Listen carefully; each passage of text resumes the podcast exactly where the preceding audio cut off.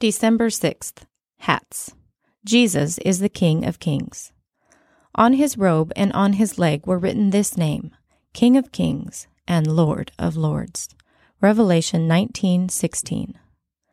What kinds of hats do you see at Christmas? Some people wear hats because it's cold outside. Some wear Santa Claus hats. Some hats tell you about what people do.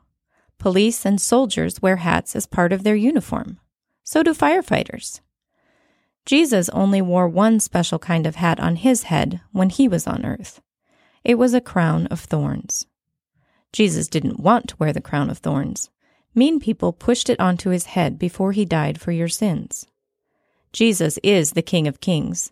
The crown he wears now is more beautiful than can be imagined. Do you know the Bible says that one day, if you believe and serve Jesus, you will receive crowns too?